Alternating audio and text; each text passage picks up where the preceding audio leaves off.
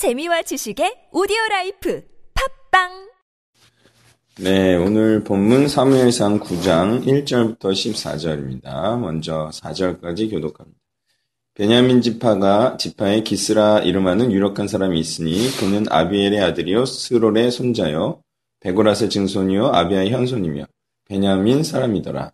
기스에게 아들이 있으니 그의 이름은 사울이요 준수한 소년이라 이스라엘 자손 중에 그보다 더 준수한 자가 없고 키는 모든 백성보다 어깨 이만큼 더 컸더라. 사울의 아버지 기스가 암나기들을 잃고 그의 아들 사울에게 이르되 너는 일어나 한 사안을 데려가서 암나기들을 찾으라 하매 그가 에브라임 산지와 살리사 땅으로 둘러 달려보았으나 찾지 못하고 사알림 땅으로 둘러 달려보았으나 그곳에는 없었고 베냐민 사람의 땅으로 둘러 달려보았으나 찾지 못하니라. 아멘. 자, 이제 역시 아이러니하게도 가장 작은 지파에서 왕이 나오는 장면을 볼 수 있어요. 베냐민 지파는 이제 멸절 위기까지 갔었죠. 네, 이런 지파에서 왕이 나온다. 이러한 사실은요, 하나님께서는 낮은 자를 높이시길 원하시기 때문이다. 이렇게 볼 수 있고요. 예, 이것의 궁극적인 의미는 이제 낮은 자가 어, 세상에서 낮은 자를 의미하죠. 그래서 세상에서 낮은 자를 높이시길 원하시는 이제 하나님의 뜻을 우리가 알 수가 있고요. 또 다른 어, 의미라면 심령이 가난하여서 하나님께서 주신 은혜에 크게 감사함으로 반응할 자를 의미한다고 하겠습니다. 예, 그러니까 이제 배가 고프면 음식의 소중함을 알죠. 그래서 예, 이렇게 음, 자신이 부족함을 아는 이런 자가 하나님께 쓰여진다면 그가 더욱더 하나님께 감사하고 감격하는 자가 될 수 있기 때문이죠. 자, 이제 이런 자를 쓰시긴 하시죠. 그렇지만 이제 준수한이라는 표현이 바로 그 사람 자체는 훌륭해야 된다라는 말을 하고 있는 거예요. 예, 토부라는 것이기 때문에 하나님 보시기에 선한 사람이라는 뜻이거든요. 그래서 예, 아무리 뭐 세상에서 낮고 천하다고 해서 사람 자체가 훌륭하지 않으면 예, 그냥 그는 아무 훌륭함 없이 그냥 배고프고 가난한 자다. 별다른 노력을 안 하는 자다. 그런 자를 성경에서 어, 작고 가난한 자라고 말하는 건 아니라는 거예요.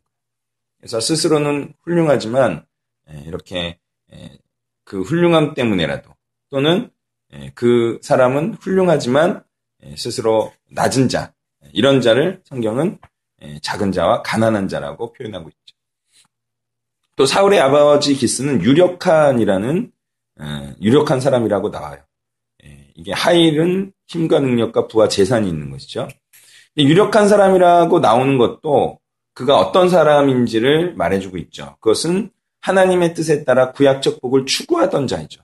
그래서 복에 복을 더하시는 스스로 노력하는 자에게 하나님께서 또한 복을 주신다는 것도 우리가 알 수 있습니다.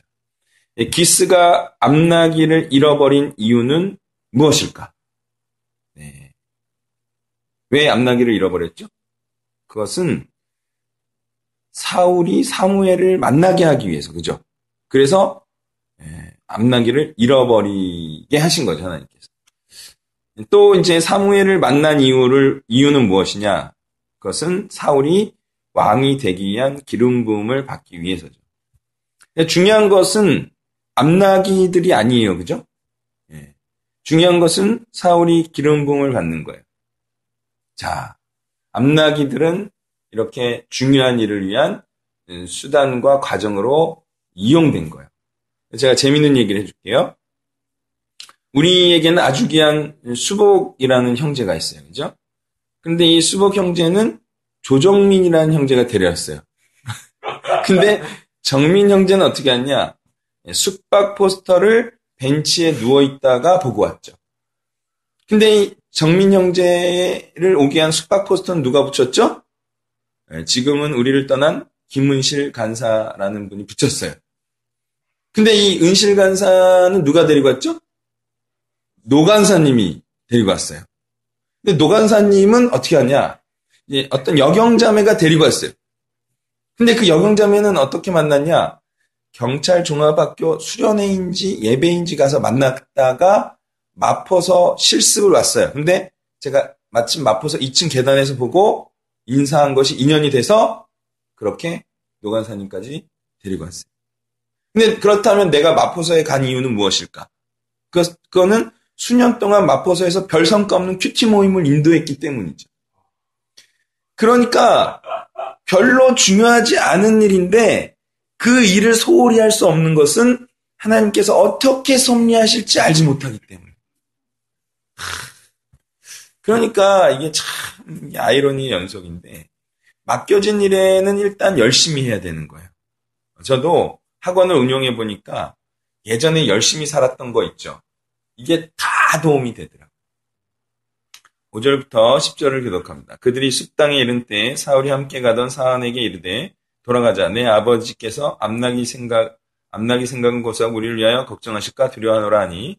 그가 대답하되 보소서. 이 성읍에 하나님의 사람이 있는데 존경을 받는 사람이다. 그가 말한 것은 반드시 다 응하나니 그도 가사이다. 그가 혹 우리가 갈 길을 가르쳐 줄까 하나이다 하는지라. 사울이 그의 사원에게 이르되 우리가 가면 그 사람에게 무엇을 드리겠느냐? 우리 주머니에 먹을 것이 다하였나니 하나님의 사람에게 드릴 예물이 없도다. 무엇이 있느냐 하니 사원이 사울에게 다시 대답하여 이르되 웃어서 내 손에 은 한 세겔의 사분의 일이 있으니 하나님의 사람에게 드려 오늘 우리 일을 아설천한다 하겠나이다 하더라. 옛적 이스라엘에 사람이 하나님께 가서 물으려 하면 말하기를 선견자에게로 가자 하였으니 지금 선지자라 하는 자를 옛적에는 선견자라 일컬었더라. 사울이 그의 사원에게 이르되 내 말이 옳다 가자 하고 그들이 하나님의 사람이 있는 성읍으로 가니라. 아멘. 자, 사환과 사울은 어, 기껏해야 이제 암나기들을 찾기 위해서 사무엘을 찾아가죠. 근데 가서 사무엘에게 듣는 얘기는 이 암나기들을 찾고 안 찾고는 전혀 중요하지 않을 정도의 엄청나게 중요한 얘기를 듣게 됩니다. 그러니까 하나님의 사람에게 들어야 할 얘기는 암나기를 찾는 정도의 얘기가 아니죠. 근데 이들은 그런 얘기를 들으러 갔다가 엄청난 복음을 듣게 됩니다.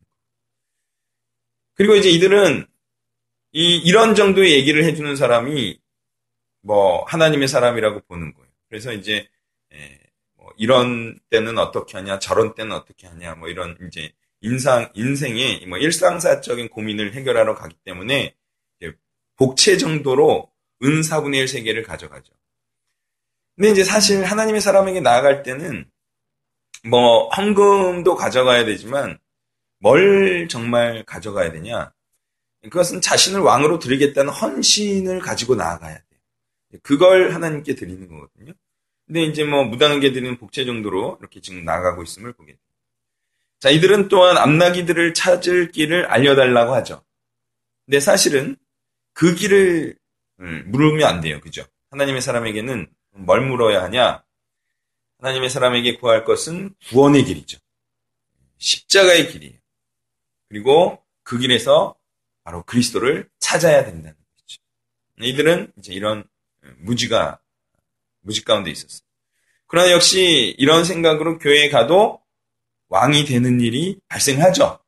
사울에게도 그런 일이 있어요. 또 구원받는 일이 발생하기도 해요. 그러니까 예전에 서울대 인문대학생도 사회복음인 줄 알고 교회에 가기 시작했다는 거예요. 그리고 저를 만나서 사회복음은 복음이 아니라는 얘기를 듣고 지식적으로나마 인정하는 일이 있었던 거죠. 이런 이유로 저런 이유로 하나님의 사람을 만나러 가요. 그래서 일상사적인 이유, 고민 해결을 위한 그런 교회, 그렇게 하나님의 사람을 찾을 수 있어요. 그렇지만 그것이 구원과 연결될 수 있음을 우리는 보게 됩니다. 11절부터 끝까지 교독합니다. 그들이 성읍을 향한 비탈길로 올라가다가 물 기르러 나오는 소녀들을 만나 그들에게 묻되 선견자가 여기 있느냐 하니 그들이 대답하여 이르되 있나이다 보소서 그가 당신보다 앞서갔으니 빨리 가소서 백성이 오늘 산당에서 제사를 드림으로 그가 오늘 성읍에 들어오셨나이다. 당신들이 성읍으로 들어가면 그가 먹으러 산당에 올라가기 전에 곧 만날이이다. 그가 오기 전에는 백성이 먹지 아니하나니 이는 그가 재물을 축사한 후에야 청음을 받은 자가 먹음이니이다. 그러므로 지금 올라가서서 곧 그를 만나리이다 하는지라. 그들이 성읍으로 올라가서 그리로 들어갈 때 사무엘이 마침 산당으로 올라가려고 나오더라. 아멘. 자, 이 소녀들을 만나지 못했으면 사울은 어떻게 됐을까요? 사무엘을 제때로 제때 만나지 못했을 것 같아요. 이 소녀들이 어때요? 굉장히 자세하게 설명해 주죠. 그러니까 이 소녀들은 굉장히 지금 유용한 역할을 하고 있어요. 그러니까 사무엘을 만날 때를 놓치면 사실 언제 기름 부음을 받을지 알 수가 없어요. 사무엘이 또 바쁘잖아요. 그러니까 이 소녀들도 결코 무시할 수 없는 존재예요. 그러니까 물론 모든 것이 하나님의 섭리 가운데 일어난 일이고 이 소녀들이 아니었어도 사무엘을 만나 기름 부음을 받았겠죠. 그렇지만 이 소녀들이 그 바로 하나님의 섭리 가운데 유용하게 쓰여졌다는 말을 하고 있다. 하고 있는 거예요, 제가. 자, 우리는 하나님께서요, 어떻게, 그리고 어떤 자들을 통해 역사하고 섭리하실지 알 수가 없어요. 그러니까 우리는 당연히 하나님의 일에 열심히 해야 하고, 불필요한 만남들은 줄여야겠지만, 또 한편으로는 어떤 관계와 사건을 통해 귀한 사람과 또한 귀한 직분을 얻게 되는지 알 수가 없어요. 그래서 매사에 충실한 행실을 해야 거예요. 제가 경험해 보면 예, 사람을 잘 대해주잖아요. 그럼 그 길을 통해서 또 하나님의 일과 연결이 되더라고요. 예. 더 나아가 사울이 이렇게 기름 부음을 받아 왕이 되면 뭐 하느냐? 어차피 타락한 자가 되었는데 그렇게 말하면 된다 안 된다? 안 돼요. 왜? 사울의 타락이 뭐와 연결이 돼요? 그렇죠. 사울이 있었기 때문에 이런 사울이 있었기 때문에 온갖 고난을 겪은 다은이 다윗이 나올 수 있었던 거죠. 에 하나님의 위대한 사. 그래서 뭐 사울을 세워봤자 뭐하냐 뭐 이, 그럴 필요가 없어요. 그런 것까지도 하나님께서 다 쓰신다. 우리 귀한 강중구 가사는 어떻게 얻어진지 아세요? 바로 타락한 이모 씨가 데려온 거예요. 그리고 그들은 어떻게 이용되고 활용되었고 또한 기여했습니까? 바로 우리가 견고한 단체가 되는 우리의 이론을 더욱더 견고히 하는데 그들이 크게 예, 이용 이용되고 기여된 거예요. 자, 우리가 학원을 얻게 된 것도 어때요? 다 비슷한 섭리에 의해서. 다시 말해 소중하지 않은 자들에 의해서 소중한 자들이 더해지는 이 아이러니. 이것을 하나님의 섭니다. 이렇게 일컫는 것이죠. 자, 정리하면 우리는 하나님의 섭리를 알 수가 없어요.